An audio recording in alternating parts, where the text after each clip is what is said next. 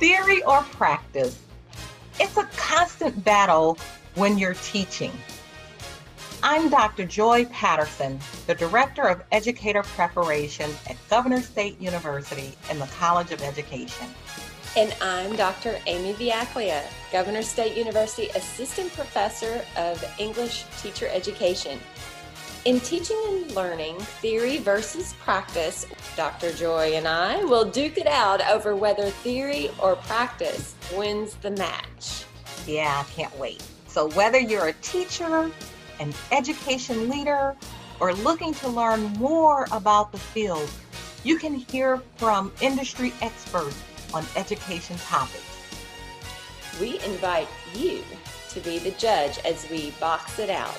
Stick around to find out who wins this week's match. Good morning, Dr. Joy. Good morning, Dr. Amy. How are you? I'm doing really well, and you know I am because we're going to be talking about one of my favorite topics, and that's books. I know that's your favorite topic because you also like reading books. So, here, let me ask you something about books. And so let me frame it this way Would you want a school filling your child's head with junk? You're asking that question pretty interesting in an interesting way. Mm-hmm. Of course, I wouldn't want Right. any school filling my child's head with a bunch of junk, trash, concepts that are false. Of course So not. what's so what's junk and what's substance? And who gets to decide that? And where and when do your kids get exposed to certain materials? So you know, we've both been following the news that there's been an uptick in book banning, right? And so we've seen things removed about the Holocaust. Many books have been removed to some tales from public libraries. So some things that we've been reading for hundreds of years are being removed from the library. And mainly this is from grassroots organizations, right? Uh, sometimes parents, they put pressure against the school and the government to control what children have access to. I mean, this is a growing phenomenon right now. And it's it's it's really scary, Amy. I agree. I know whenever I taught eighth grade several years ago, I was introduced to this banned books week concept through a podcast I was listening to. And it was amazing to me, uh, interesting that there was such a thing as banned books. Mhm.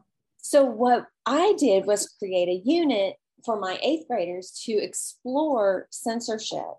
And at first, they really questioned that. They, like, well, well, what can we do about it?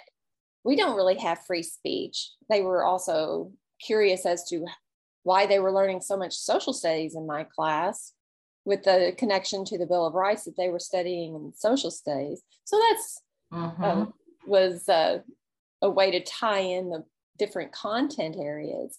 But there really was a connection to these eighth grade students because it affected who they had access to and the types of books and materials that they could read and in a lot of ways see themselves represented. So it took me on a journey to explore that in more detail. Like, how does it affect us to have books that are questioned or censored? And a lot of times it is a self censorship where the classroom teacher might say to, say to themselves, well, I teach a younger grade, so I think it's more appropriate for these materials to be in an, an older grade level classroom, eighth grade, high school. So that happens. And that might be also the case with the librarians. Mhm. But there is a difference. And I want to talk to our guest today about what kinds of censorship might be happening in the classroom and where it fits, when it's necessary, is it necessary, and how. So, what are your thoughts on that? So there's many thoughts. The first thing is it's the control of expression, right? And there's some things that I want introduced because it broadens the conversation. I want the exposure. We want to have dialogue as part of my community. I want to read about the things that impact me that so that I'm seen. There's things that are now considered critical race theory that now get into culturally responsive teaching. So where is where is that line? And we have LGBT communities, right? And book banning excludes any discussion of such. Not only does it exclude any books, but it also excludes clubs of your of being able to join a club. So there's a far reach. So it's it's it's something we definitely should follow. I'm not going to go all the way and say, oh, book banning is bad. I think it should have its limits. I think why it's done to control the narrative and to hinder what teachers can even discuss in a very broad way so that you could have some Socratic conversations. I think that's how students grow. Absolutely. And we're going to talk to Camille Auguste, who was born and raised in Chicago, Illinois. She did, devoted her life to developing critically conscious students via culturally responsive, anti racist teaching and coaching. Camille draws upon her experiences as a product of Chicago public schools to fuel her passion of disrupting and agitating systems of inequalities. Her passion stems from her experiences in an inner city school system, which she feels neglected, prepared to prepare her to confront the brutal facts about life as a Black woman in America. In her quest to leave an imprint, Camille is inspired by the works and philosophies of revolutionary individuals such as James Baldwin, Freire, Muhammad, Shakur, Ladson Billings, Muhammad Ali, Bettina Love, just to name a few. So, welcome to our podcast. I hope the story of our remote teaching and learning lives, isn't it? Yes, we are so excited for you to join us today. It's such a beautiful day. And before you came on, Dr. Amy and I, we were talking about book banning and this form of censorship. And we talked about when it occurs with private individuals. Now we're really talking about it with government officials and organizations to remove books from the libraries the school reading list, just from our bookshelves. And we talked about things that are classic. We're talking about things about the Holocaust. Just last year, 300 books were banned. And now we have this huge uptick to ban even more books. And so, so these grassroots organizations are saying we're, we want to ban things that are graphic violence, right? Expression of disrespect for parents, sexually explicit, something that exalts evil or lacks merit. But teachers feel very differently. One of my favorite books growing up was Of Mice and Men. And one of the books that I can remember from my freshman year in high school, that book is, will be banned. So we see this in the education field. It's a little shaky, right? And yeah. it's an ever changing curriculum. We fear that teachers are being censored, that our teaching is being monitored, what we can and what we can't can't do. Being able to have these discussions and these very rich Socratic discussions in classroom. Camille, in your opinion, what are the implications with the lack of choice in books? From an educator's perspective what are these implications?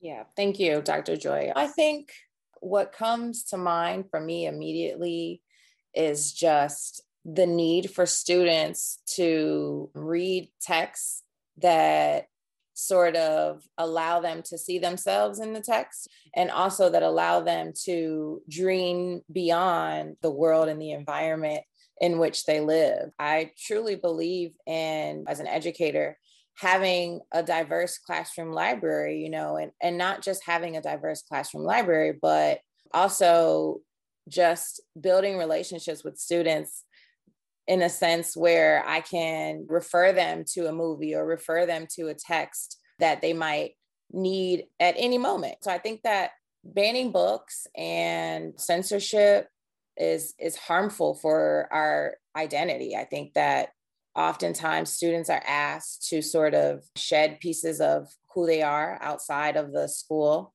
and being told what you can or can't read or you know not being given the option to choose how what which narrative you want to align yourself to or which narrative you want to explore more it, it, it's detrimental to i feel like just having that that sense of self. Like text as mirrors and windows is something that we're taught in education like when we're when we're studying to become teachers we talk about how we have to include like texts where students can see themselves and texts where students feel you know that their cultural backgrounds are being welcomed into the classroom.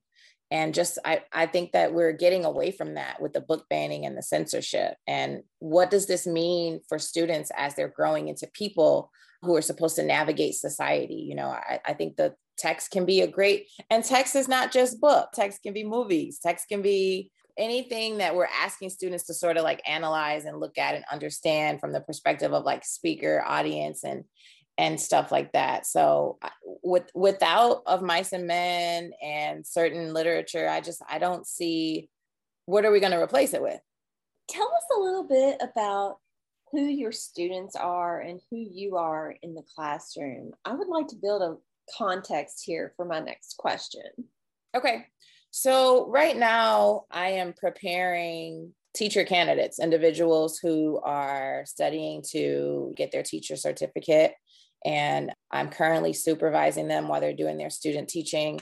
And my students, they're they're placed all throughout the city. They're placed in, you know, the surrounding suburbs of the city. And I consider, you know, my students to be not just those who are studying to become educators, but also their students, you know, those who I'm trying to help prepare them for. And I, think right now, like what a lot of my students are asking me about as far as teacher preparation goes, is just like, how do we have these conversations with our you know younger students in the classroom when we become teachers? Like how do we talk about issues of race or how do we talk about issues of abandonment and neglect? Or how do we talk about like lust and love? You know because those are all natural emotions and and in some instances in a lot of instances especially in the city those are natural occurrences in students lives. And to my point earlier to ask them to sort of forget about the life that they're living outside of the classroom is is neglect so when you ask me like who are my students my students are essentially individuals in the city of chicago uh, and around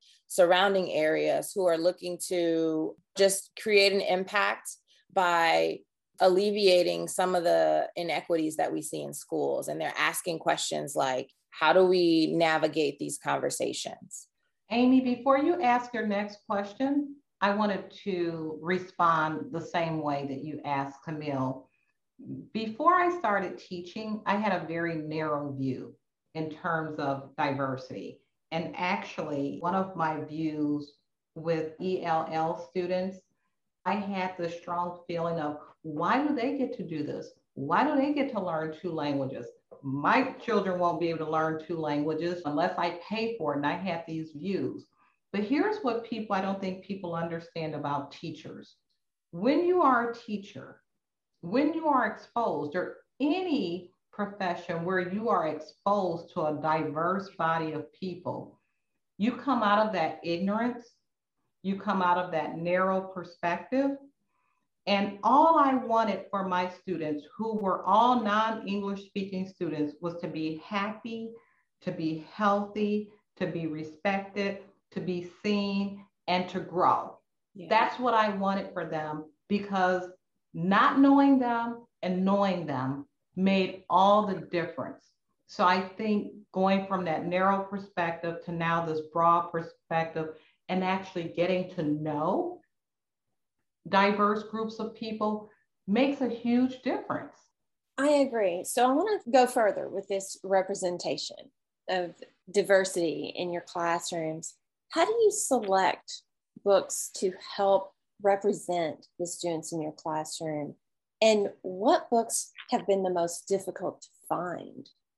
Well, I think something that a lot of educators can consider that we sometimes don't is like just creating the space in the classroom for students to be able to read, you know, like not necessarily saying, here's a book that I want you to read, or here's something that I want you to look at, but just saying, like, hey, I'm going to give you all 30, 45 minutes. You can read whatever you want to read. I, I think that it's important to create the space and facilitate the environment that would lead your students to the sort of self discovery and the independent actions that you want them to take. And I think it's it's really hard for me to choose books for students that I don't build relationships with. To uh, Dr. Joy's point of like understanding who they are as individuals and that there are intersectionalities to their identities. You know, like a student may physically appear to align with one race that based on like their phenotype and their physical appearance but that doesn't mean that you know the home that they live in or you know the family that they come from aligns to whatever ideas we have about the way certain groups of people look act or behave you know i think culture in itself is something that we live and breathe and act upon each day. It's not just like okay i'm, I'm going to talk to my students about this this war story of a child in africa because of its culture. So i think we have to be careful when we're like steering our students to the direction of text based on what we think we know about them. And we truly have to just understand that like their identities are are intersectional. Just just because they look a certain way or because they speak a certain way, you know, to Dr. Joy's point earlier, there's so much more behind who they are. And for me, it's, it's best when I just take the time to prioritize those little nuances about them as individuals, as opposed to trying to figure out what what categories I want to put them in or which which labels best align to what I've seen from them. So creating the space where students feel like they can be themselves and then just having like an open heart and a listening ear to different things that may be revealed in that process i think it's really important to like hone in on classroom culture so that students can be themselves and feel welcomed and then you can sort of build your classroom library and build your curriculum from there. That, that's really what i feel like you know we should prioritize as educators. Right and you know in this whole book banning it really feels like an effort to really control the narrative right? So my, my background is science and through grade school, high school, college, even when I was a, a science major, I didn't see science book with women. Probably can't, couldn't have named one woman scientist during that period of time. And fortunately, that has gotten better, right? Where you now see women represented in science book, women of color, even children. Not enough still, but when I was studying science, it was all men. And so before my teaching days, I was a research microscopist. And all the women, all the research microscopists were women. And all the research PhDs were men. Mm. And so it was at that time where I said I wanted to get my PhD.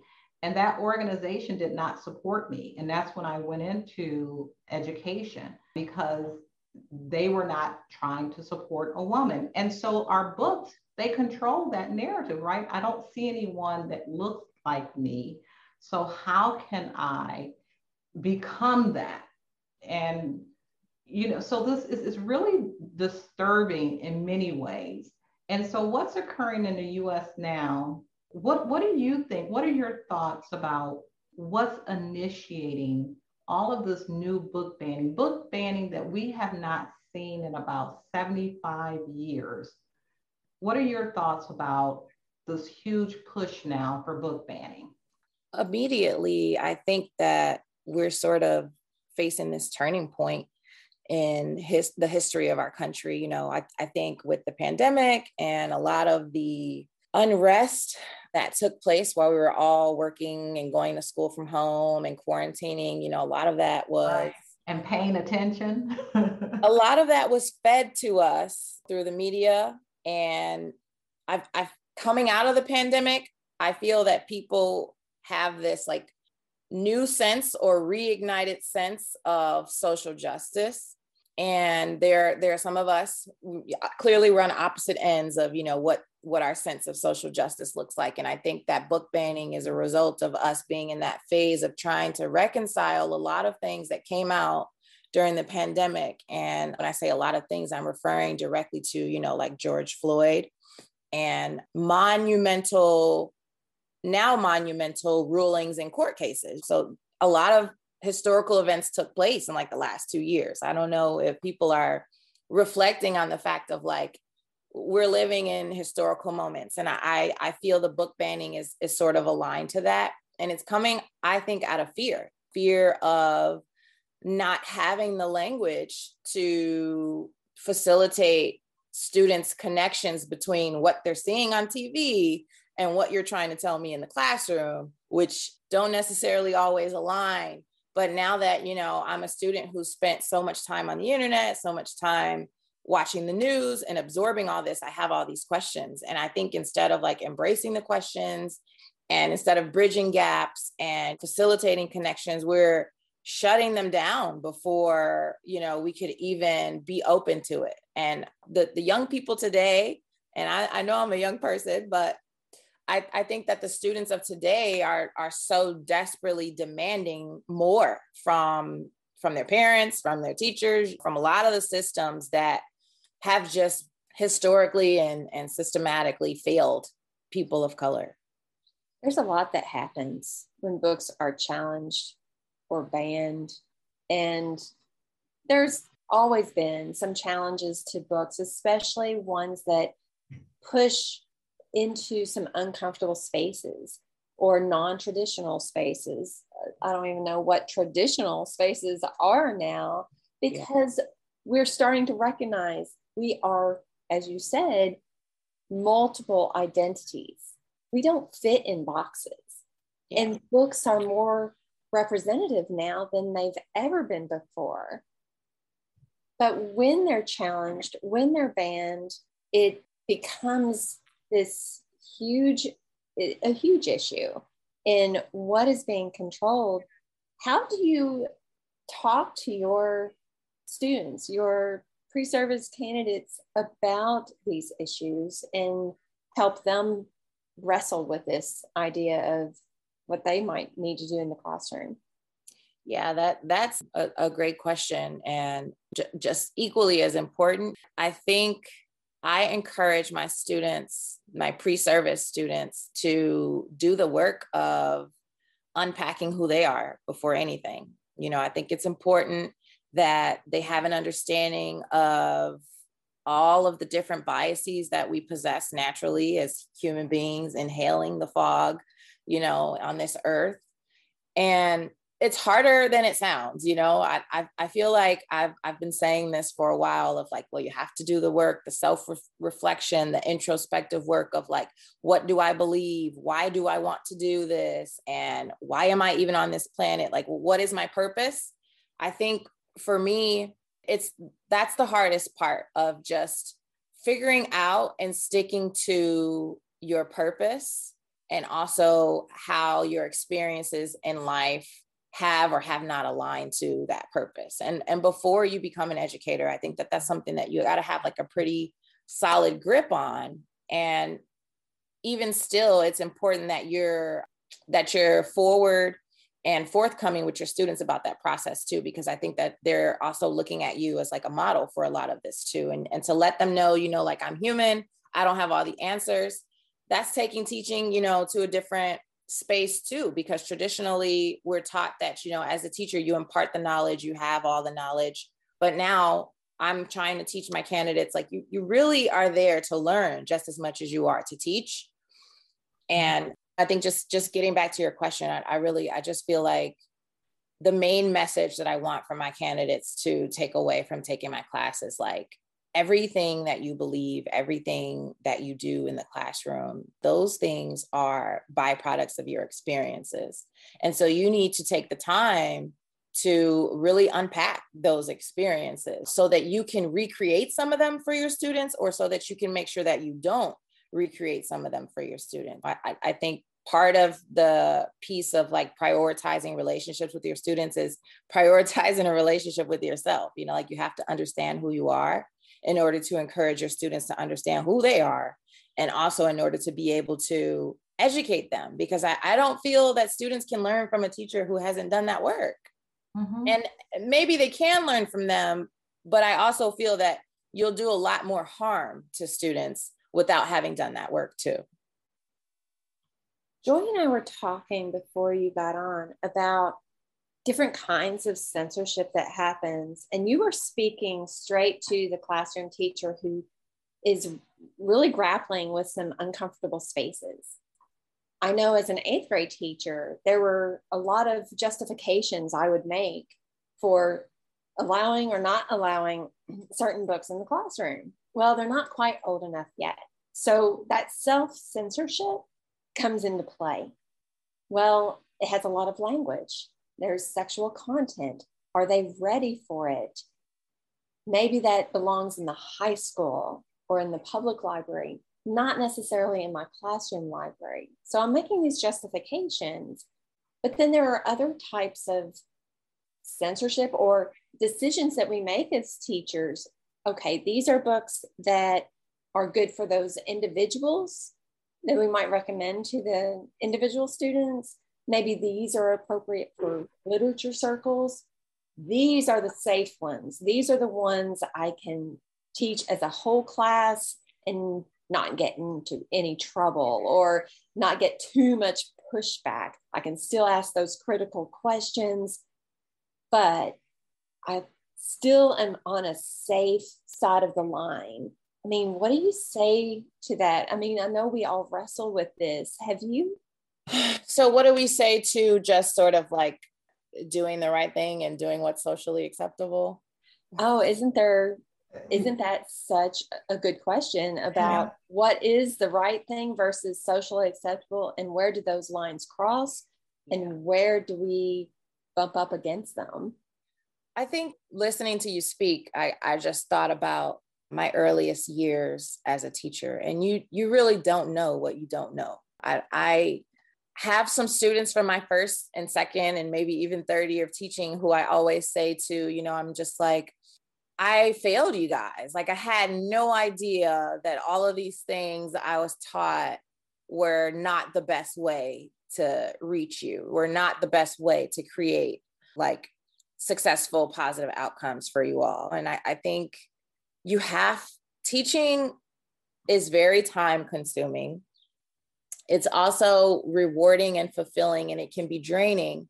So i say that to say like you you have to find balance between growing yourself and that means like reading more joining professional organizations researching sort of like submerging yourself into diverse settings and asking questions. You, you have to do that like personal self work continuously as a teacher in order to be able to see like where those connections relate to i'm sorry you have to be able to do that personal work as an individual in order to be able to see where those connections relate as a teacher for you and your students. So in order to be able to create these outcomes for your students and in order to be able to like have like a inclusive classroom you have to live that life too and so i i truly feel like a lot of teachers are toeing the line between participating in unjust systems and disrupting and agitating unjust systems because of where they are personally. You know, there's so much conflict within yourself personally that it's it's difficult to just make the decision of like yeah i'm, I'm to go to the school and just do something totally different but if you're if you're developing in your life personally and you have like a solid wrap around what your purpose is then you know that you're designed to be in that space to agitate. You know that you're designed to be in that space to create new systems that might work as opposed to just participate in something that doesn't work. And that's the thing that really kind of gets to me participating in in things that we know aren't successful or traditionally haven't been successful because that's all we know. So instead of saying, you know, that's all I know, we have to sort of take the initiative to know something different so we can do something different. We are talking to Camille Auguste, professional educator and faculty for pre-service teachers. And we're talking about book banning and the implications of that. So I, am going to throw out a real hard one. This is not a softball, okay? And so and Camille and Amy, you can discuss this. I'm, I'm a social studies, say I'm a social studies teacher, fifth grade, probably third grade. I'm talking about community. And so they still have community as part of their curriculum. Mm-hmm. And so the topic is community. And I have this choice of reading a book about community that has two males as parents. So the book might be about going to the post office and doing these things and interacting with people in the community, but it just happens to be two males mm-hmm. have a kid. So am I, if I choose this, am I pushing that agenda? Mm. Or am I teaching respect that this is a normal part of our society? And so, therefore, since it's normal, part of our society, and being objective about that, do I expose my students so that there's a level of respect that this is a member of our society and make them knowledgeable, or am I pushing the agenda? I have so many thoughts. come, on, come on, safe Amy. I can speak, Amy, if you're still thinking. Oh, go ahead. Okay. I just, the first question that comes to mind is when when and how did we get the, to this point of not trusting the teacher to implement and design a lesson that would yield fruit for your child just the the sake of questioning the teacher's choice and materials i, I feel like that lack of trust is an issue and I, definitely believe that parents should have say so. You know, parents should be able to advocate for their children. In a lot of instances, parents can become blockages for their children too. But I, I think that as a parent, you have the right to be able to advocate for your children. And I also believe that just like it's important for pre-service candidates to prioritize building relationships with students they should also prioritize just building the relationship between their classroom community and the other communities that their students are a part of. And, and that's the community that the school is in. That's the community that they live in, in, in their home. I say all that to say teaching, whether or not you choose to teach something, if you choose to teach it, if you choose not to teach it, you're still acting, you're still making a choice, you're still pushing an agenda, regardless of if you choose to teach that text or not. So if you supplement that text with a, another text about community where there's a mom and a dad and they're together as the parent. I, I think that's more inclusive and that's that's better for students to have like a well-rounded understanding as opposed to parents or community members being concerned that a teacher is pushing a particular agenda because in my eyes we're as teachers we're pushing agendas anyway you know like that to me that's part of our job and to, to sort of like shy away from that is not real it's not true. Like you just have to be honest with the fact of it is my job to expose your child to some things and it's your job to expose your child to some things. It's both of our jobs to work together around what we're exposing your child to how we're facilitating those conversations and when we're exposing your child to that. Like the exposure I was exposed to so many things that my my teacher exposed me to so many things that my parents didn't. And I'm not saying that in a sense of like, you know, I had no idea that same sex relationships existed, but I'm saying that my parents could only give me what they had, which which wasn't much compared to what my teachers had. My teachers had something to offer that my parents didn't have to offer. And it just made me, like I said, a more well-rounded individual. I have a better understanding of diversity and acceptance. And I, I, I don't feel, I feel strongly about choosing to completely just omit something from the curriculum because you just don't want to expose the child to it. I love what you said about the exposure and what a teacher's job is. It's it is different than being the parent.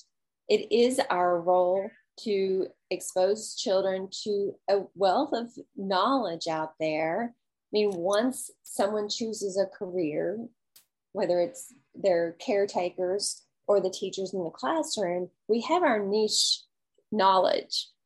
And we can't expect any one person to expose or to introduce children to the world as a whole. Yeah. That's why we have so many people in their lives. And I want to push a little further about the role of parents in supporting the curriculum. I know that it's quite possibly the the loudest voices that sound like people are disagreeing with what teachers are doing in the classroom. But recent surveys have indicated that parents are largely in support of what their students are doing in the classroom and mm-hmm. supportive of schools in general. But what are your thoughts about the role of parents? From my my recent experiences, I'm finding that the understanding around like the role that I'll speak to like Black families and Black parents and the role that they play in schools. I think that in my recent experience, a lot of my pre service teachers, or even just like some of the cooperating teachers, assume that parents don't care or parents aren't involved. And that's not true. I know that education is like the key to liberation for a lot of Black families. And so education is is oftentimes the only priority that black moms and dads put on their children like all you have to do is do well in school and everything else will fall into place but where the disconnect comes is when teachers don't prioritize understanding where that family is coming from and how that family does education you know the way that you do school or the way that you've been taught to do school may not align to the way that they've been taught to do school. But to assume parents aren't involved or parents don't care, I think that's a, a, a very harmful and false assumption. And I say it's harmful because you may not know that you've made this assumption. You have a student with an F and you have not tried to reach out to the parent about the student with an F because subconsciously you have decided this student, oh, he or she doesn't have support at home or you know the parents the phone number is always changed so not even going to call you know so i think the role that parents play is, is a very i think it's a partnership like i was saying that the parents and the teachers have to be in partnership and i also feel like parents have to educate themselves as well a lot of times parents are defeated by school systems that aren't including them and so parents decide like I'm sort of, I, I don't know what to say or do in this situation. I may not agree with what's happening, but I know that this is the teacher. I know that this is the school. I'm going to trust that this organization has a system that works.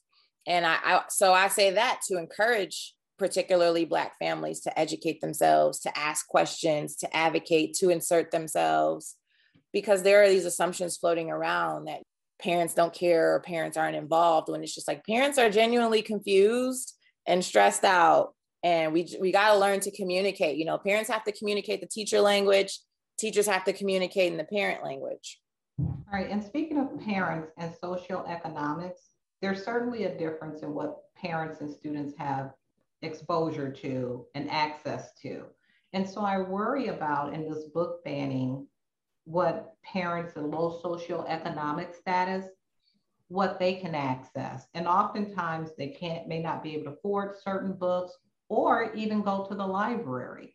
So I am concerned about those who can, can still get access. And those that can't will not have that access. And I was thinking about what you said about what you've learned from the multitude of your teachers that your parents couldn't expose you to. So, how does the choice in books benefit a diverse classroom? Well, a diverse choice in books, I feel like can benefit a classroom in a number of ways. One, it, it can show students what a community looks like, to be able to have students immerse themselves in texts that they enjoy, or maybe they didn't enjoy, but for them to be able to share those experiences with that text with one another I think creates a community. That's a community of learners and students who are having conversations around like the different worlds that are present in the text that they're reading. I think it also helps, like diverse text helps students see possibilities for themselves. If I am growing up in a neighborhood that is just dirty and I'm I'm you know commuting to school and the environment is not one that's welcoming or you know there's broken glass on the street and stuff like that how how are students supposed to see anything else if they're not allowed to read you know certain texts that they might be able to get inspiration from or see you know like okay this character is from a similar background that i'm from or lives in a similar neighborhood that i live in and their outcomes are different. So I, I think that having diverse books helps create community in the classroom for the sake of like conversations around what students have read. It also helps students get a better understanding of who they are, who what sort of values they want to align themselves to. And I think diverse book books and the options in selection and and choices bring about students being able to think critically about the world around them problem solving skills are going to be greater if students are allowed to explore different texts. I just don't see by us being so rigid, prescriptive with like what students can and can't read, we're not really, we're not encouraging critical thinking. We're not encouraging inquiry. We're not encouraging problem solving. All of those things get lost. And we're not developing the citizens of the world that we all want to exist in as we get older. So you're you're cutting out a lot of success when you cut out the options for what what students can engage in as far as the text that they can read? I think helping students think critically is key there. If we are limiting what their engagement is with the books how can we have these critical conversations at least guide them in understanding and how to ask those questions when unsupervised they might have access to youtube TikTok, other types of news outlets or videos that we can't engage in. We can't have those critical conversations. But in the classroom, we can. So mm-hmm. when we are taking those books out or limiting those conversations, we're really, it's like taking a leg off of the stool and we're really crippling our children.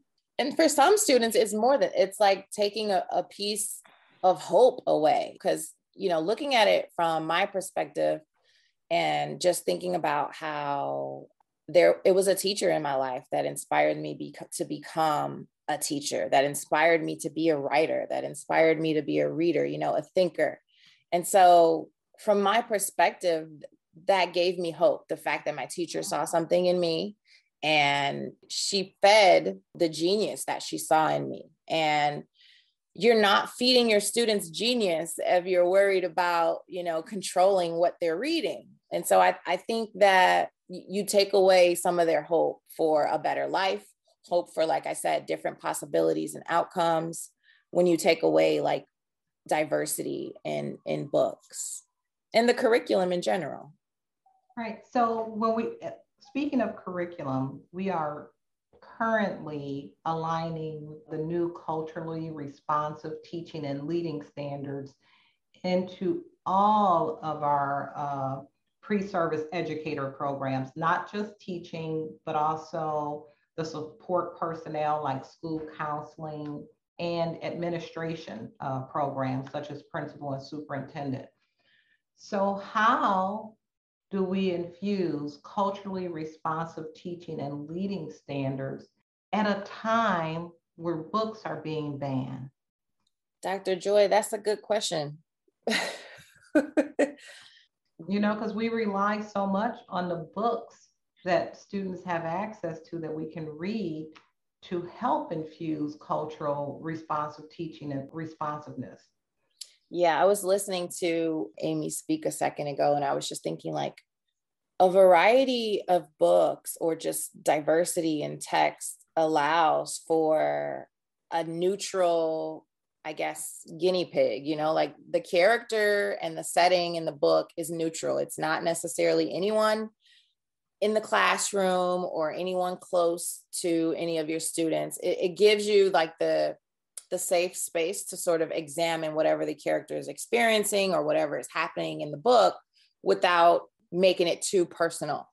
But your to your question of you know how to infuse the new culturally responsive teaching and leading standards when we have so much going on around us i think we have to be cautious of making sure we're not just checking boxes you know we're not just saying like oh hit that standard in considering like the context of the laws that are being passed and and the culturally responsive teaching and leading standards you you can't implement the standards with fidelity if you also align yourself to the book banning. And I, I, think that that is a clear discrepancy for me. And and you have to make sure that you're not saying that you're doing something just for the sake of saying that you're doing it which again goes back to like your why and and your purpose you know like why are you here? Are you here to just say like I did the lesson plan or you know I I touched on this particular standard or are you here to like make an impact to help students draw connections and become better people in the world? And you're going to have to weigh that out and then also weigh out the implications or potential consequences of standing in what you decide. If you decide this is my purpose and I do want to implement the standards and I want to actually implement them with fidelity then you, have to understand that there may be some repercussions for that and you just have to stand firm in it. Right i like what you said about checking the boxes. I'm part of illinois state board of education the licensure board and part of my responsibility our responsibility is to review new curriculum for illinois anytime there's a new preparation program examining the culturally responsive teaching and leading standards. And the last curriculum that I read, I did not give favorable reviews because it was basically, we already do this, we already do this, we already do this. We, that's not how we implement something new. It's really taking a hard look at what we're currently doing. And we wouldn't be where we are now if we were all already doing it, right? So it's not yes. a matter of just checking the boxes and say, oh, we already do this. Well, do this in this class. We cover this. I cover all these standards in this class. And we've heard that, right, Amy? We heard it at a meeting a couple of weeks ago. We do all these things already. Well, then we wouldn't be here where we are. So, no, it's a matter of that self reflection and being a reflective practitioner, going back and say, I can do better. My father used to tell me the biggest room in the house is the room of improvement. So we can all do better, right? And so this is an opportunity for us to really push ourselves, to look at our curriculum, look at it in alignment to our who we admit, who we graduate, who we retain and graduate, and the impact that they're having on students. So we're actually looking forward to an opportunity of change and improvement. Yes. And to your point of just like feeling like we already do that, that's some of my frustration, you know, with my pre-service candidates. It's just, and that's why it's so important to just prioritize like that self-work so that you you're you're you've let down enough walls and you're vulnerable but safe enough to sort of take a reflective look at what's being proposed and what you've been doing and to see not only are you doing it but are you believing it? Are you living it? Are you are you modeling it?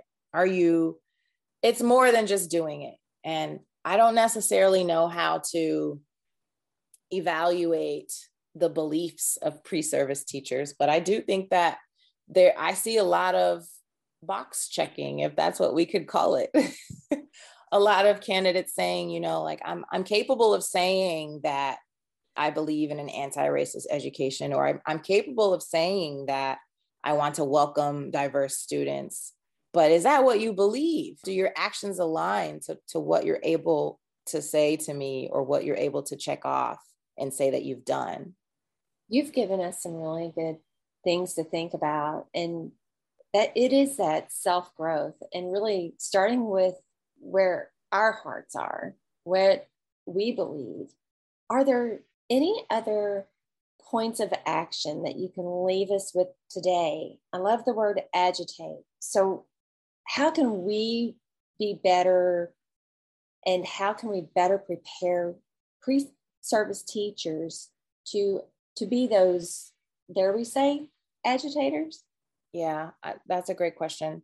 I think moving from knowing to doing is, is very important. A lot of us know what's wrong. A lot of us know what not to do. A lot of us know what to do. I think we have to do at this point. And doing looks different in a lot of different settings but just to provide an example when you're on zoom and, and this is often my experience on zoom having a meeting with an organization and if there is something that happens or there's an instance where something doesn't rub you right you should say something. You know i, I feel like that's the first place where we can start. We can start to have conversations that may feel uncomfortable. We can start to bring up topics that we know we don't feel comfortable discussing and see where it goes. I, I think shying away from stuff isn't going to benefit us anymore, especially with the way things have sort of been revealed to the world over the last couple of years. And so now that it's out there, I think that we've got to, you know, grab it and wrestle with it with each other and when I say each other, I, I mean like different people. Like you have to change your circles, you have to change your conversations. It, it's time to grow in a sense of understanding yourself and those around you. Well, talking to you today has helped us grow. And I know our listeners will grow too. I look Thank forward you. to having another conversation with you. Yes. Because we're not done. We have so much to talk about. I would love to speak with you ladies again. Thank you for listening to Teaching and Learning Theory versus Practice with Dr. Amy Vujaklija and Dr. Joy Patterson.